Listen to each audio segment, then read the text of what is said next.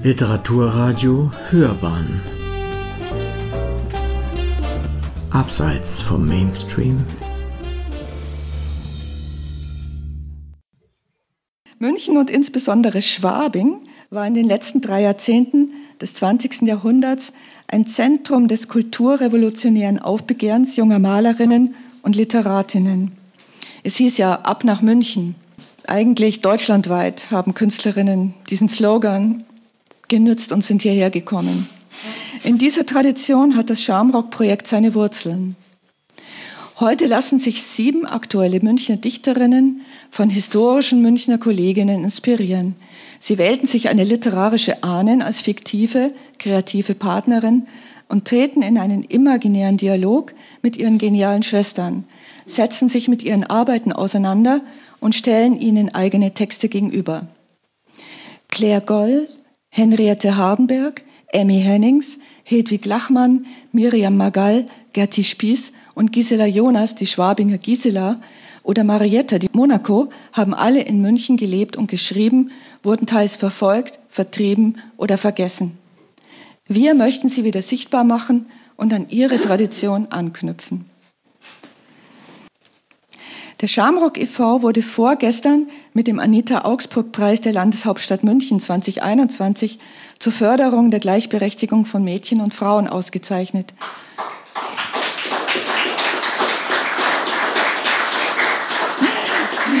Danke sehr. Unter anderem für die Förderung von Dichterinnen in und für München durch die Organisation von Salons, Filmfestivals, Lyrikbiennalen und Ausstellungen mit dem Ziel, die Gleichstellung von Frauen im Literaturbetrieb voranzutreiben und mit Poesie die Welt zu verändern.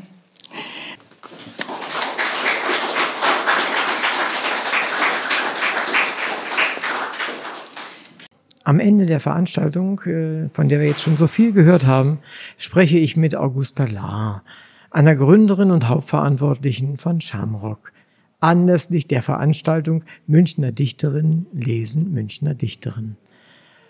Augusta, ihr habt vorgestern einen wunderbaren Preis bekommen, nämlich den Anita Augsburg Preis für Engagement für Frauengleichstellung.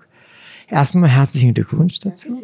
Und vielleicht erzählst du unseren Hörern kurz etwas über diesen Preis.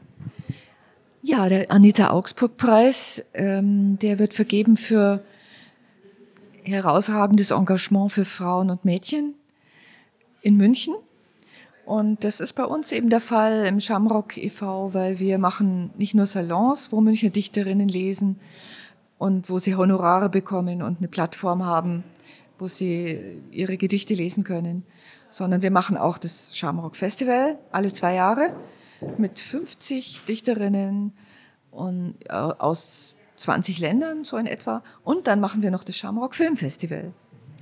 Das heißt aber, der Preis geht ja letztendlich für Frieden, Frauenbildung und Gleichberechtigung. Also es ist ein großes Paket. Ja. Und ihr versteht euch ja nicht nur als Lyrikabteilung dabei, oder? Ja, es geht aber von der Lyrik aus. Also von der Lyrik geht die Kraft aus sozusagen. Und ähm, zum Beispiel das Filmfestival, da geht es ja auch um Dichterinnen und Musikerinnen. Das sind die Filme, die wir da zeigen. Im Shamrock Salon wird Lyrik gelesen. Okay. Was bedeutet dir für dich persönlich?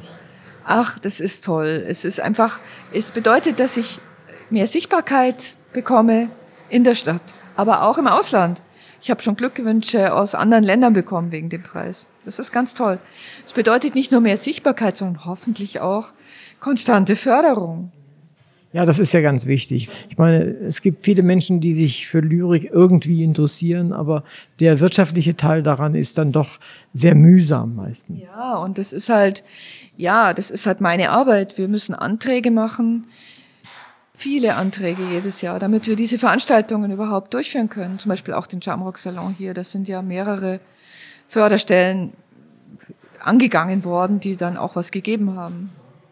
Nun haben wir heute einen schönen Abend gehabt, eine wunderschöne Veranstaltung gehabt, äh, die man ja auch äh, dann im Radio hören kann. Warum gerade diese Veranstaltung und gerade zu dieser Zeit? Hm, die Zeit war jetzt eher frauentagsmäßig gedacht. Und ähm, es hat sich jetzt zufällig ergeben, dass, dass das jetzt in sozusagen Kriegszeiten passiert. Aber die Dichterinnen, die wir heute vorgestellt haben, die hatten alle Kriegszeiten erlebt und mussten auswandern, zum Beispiel in die Schweiz oder nach USA oder nach Kuba oder was weiß ich wohin. Erst nach Frankreich und dort konnten sie auch nicht bleiben. Und deswegen ist das sehr zeitgemäß. Es gibt ja Stimmen in der gegenwärtigen Situation des Krieges, in dem wir Gott sei Dank noch nicht ganz drinstecken, aber der uns ziemlich nahe gekommen ist, die sagen, es ist jetzt keine Zeit für Kultur, für Kunst, für Lyrik. Was hältst du davon? Ja, also für Lyrik ist immer Zeit. Das äh, habe ich ja heute auch erzählt. Wir hatten 2018 einen Schwerpunkt Ukraine mit ukrainischen Dichterinnen. Und diese Gedichte von den Dichterinnen aus der Ukraine, die sind so hautnah, zeitlos. Die haben uns damals schon das vorausgesagt, was jetzt passiert ist in ihren Gedichten.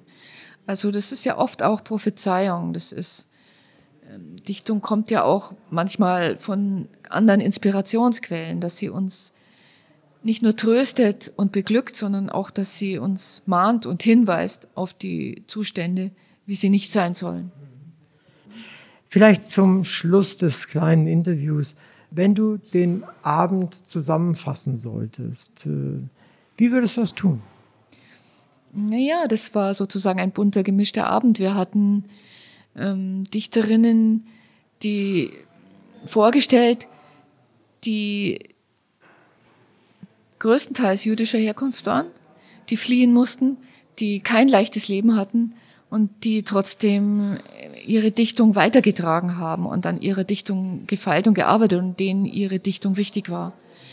Und auch hatten wir so jemanden wie die Schwabinger Gisela, die hier in München, in Schwabing, ein Lokal geführt hat und mit ihrer Musik und mit ihren Chansons Leute beglückt, die eigentlich München zur Weltstadt gemacht hat.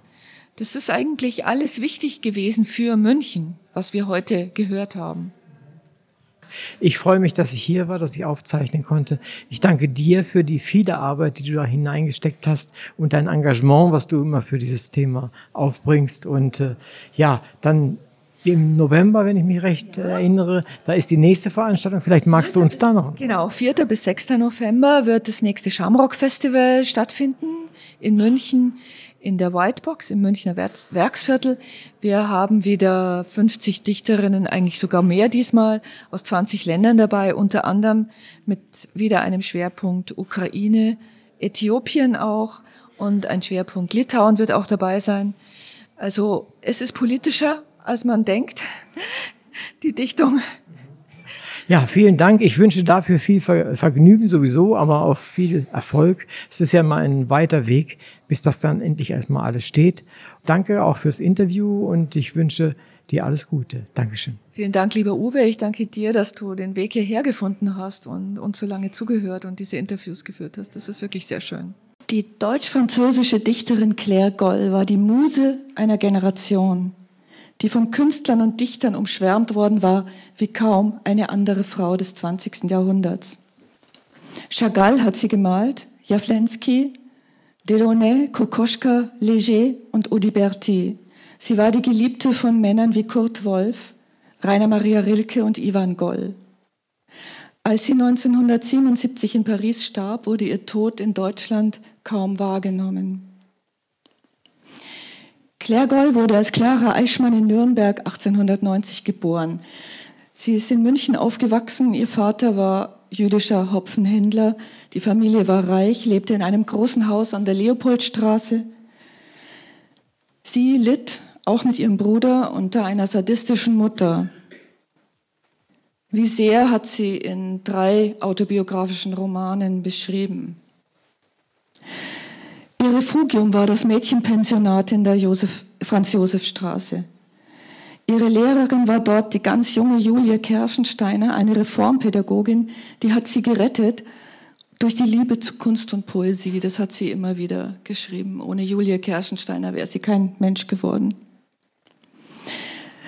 Nach kurzer Ehe, sie wollte unbedingt von zu Hause weg, aus bestimmten Gründen studiert Claire Koll Goll ab 1916 Philosophie in Genf. Die erste Ehe ging fulminant schief. Der, sie hatte auch ein Kind mit diesem Mann, das wurde ihr dann aberkannt. Damals ging das eben so. Sie engagierte sich in Genf in der Frauen- und Friedensbewegung.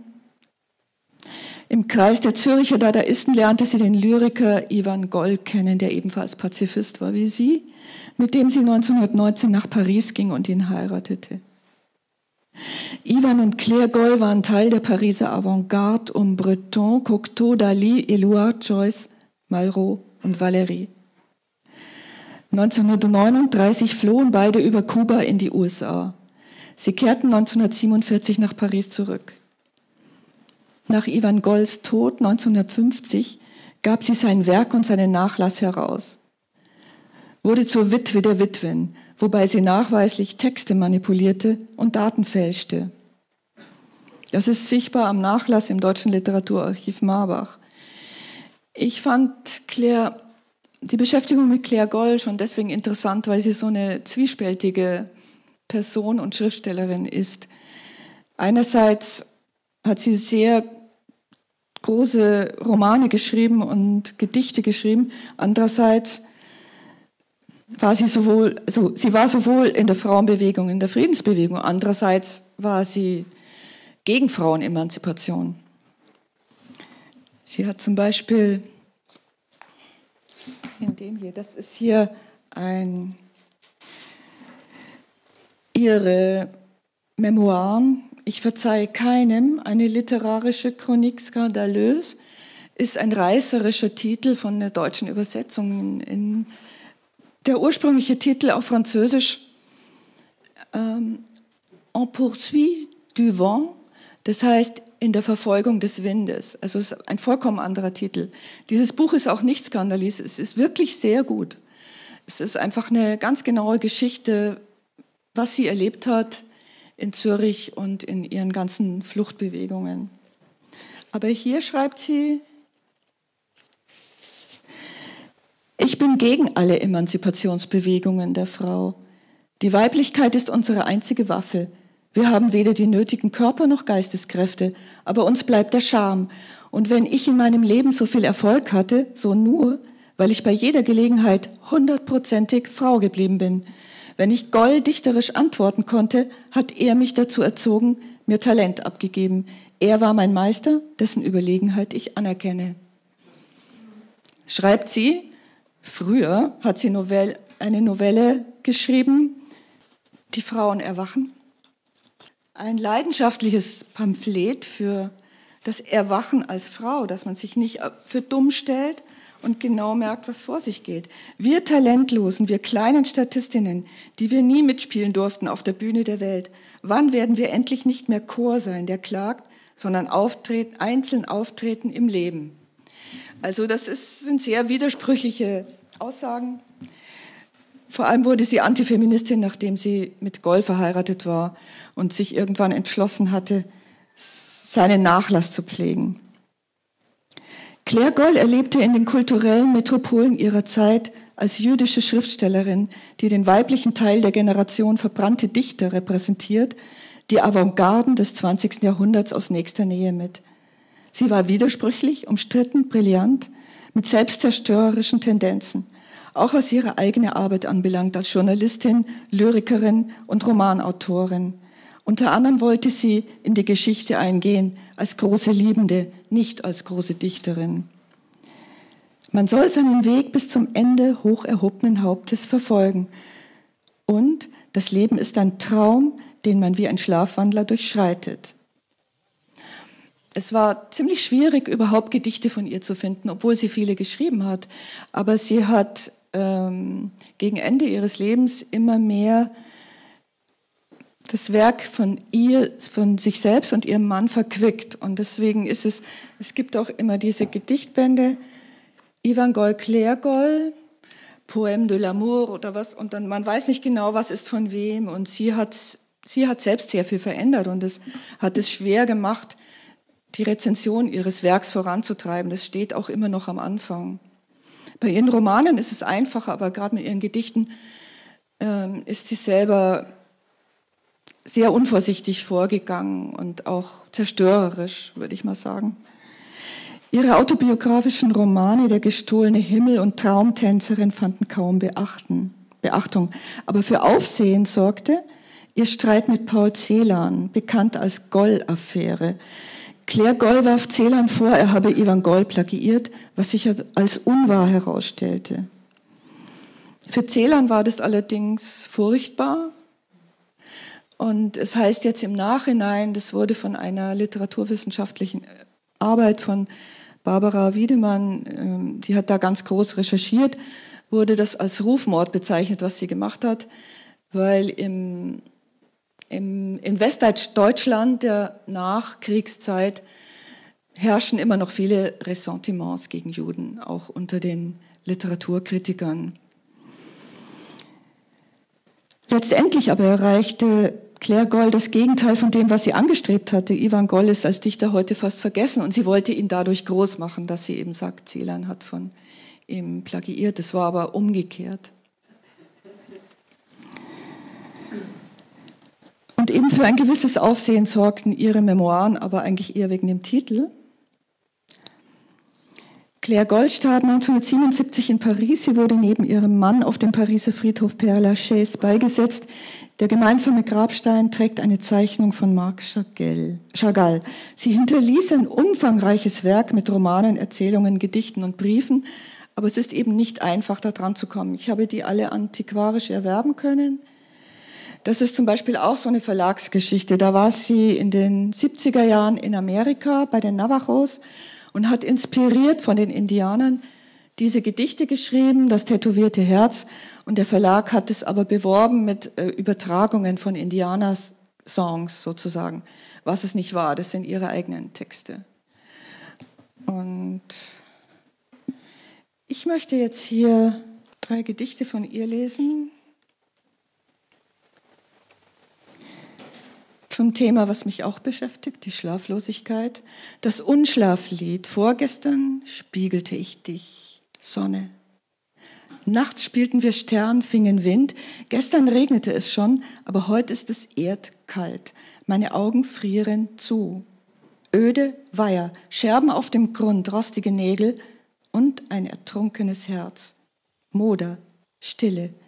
Nichts rauscht mehr von dir. Sonne, Wind, Stern.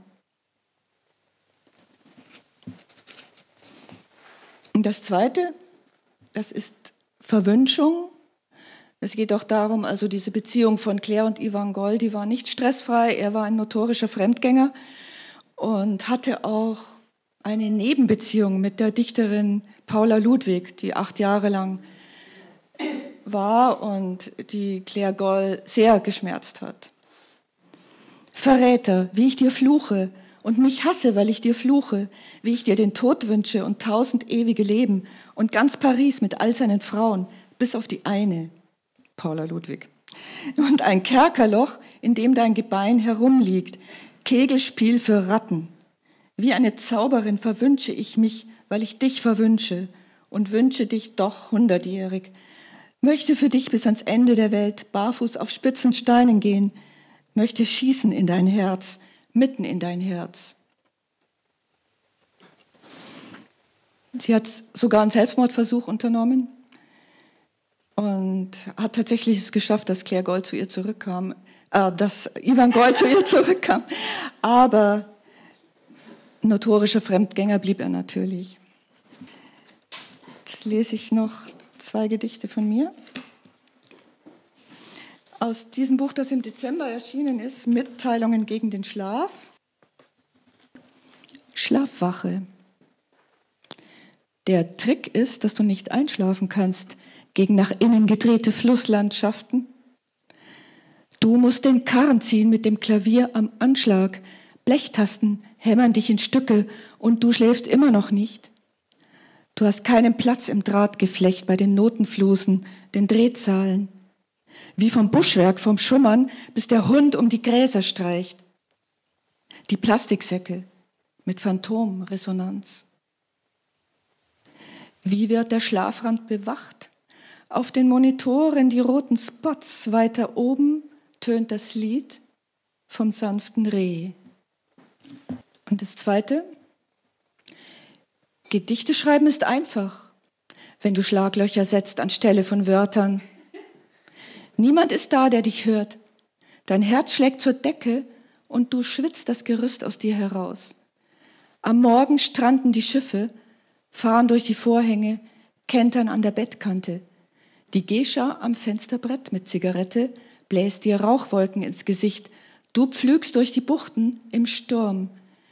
Die Wörter funkeln streng wie Malachit und du denkst dir Namen aus gegen die Vertikalspannung für Teen Angst Poesie. Spearful, dearful, tearful. Am Schluss möchte ich noch einen Ausschnitt lesen aus einem Interview, das Elfriede Jelinek 1973 mit der damals 82-jährigen Claire Goll gehalten hat. Claire Goll war anlässlich der Münchner Premiere der Oper Melusine von Aribert Reimann nach dem gleichnamigen Theaterstück von Claires Ehemann Ivan Goll hier in München. Und die ganz junge Jelinek hat, hat sie als Journalistin interviewt. Erzählen Sie aus Ihrer Vergangenheit. Claire Goll. Wo soll ich anfangen? Ich war mit Romain Roland, Rainer Maria Rilke, André Malraux, Louis Jouvet und Jacques, Jacques Audibert befreundet.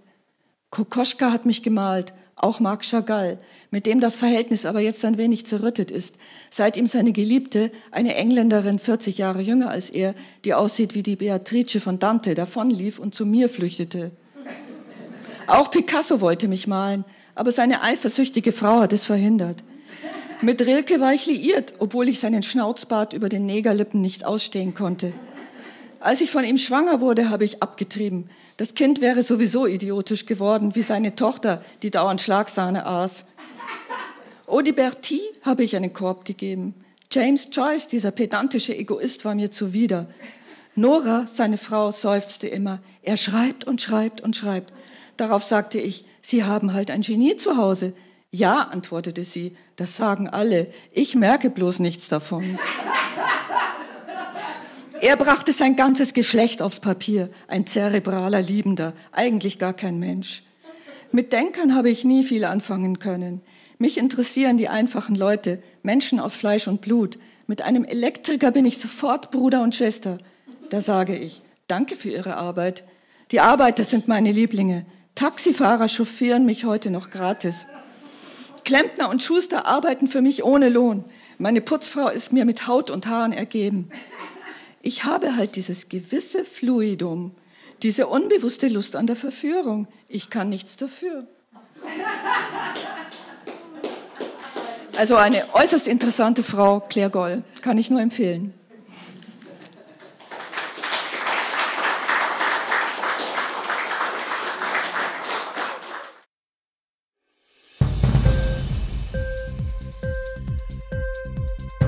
Hat dir die Sendung gefallen? Literatur pur, ja, das sind wir. Natürlich auch als Podcast. Hier kannst du unsere Podcasts hören. Anchor, Spotify, Apple Podcast, iTunes, Google Podcasts, radio.de und viele andere mehr.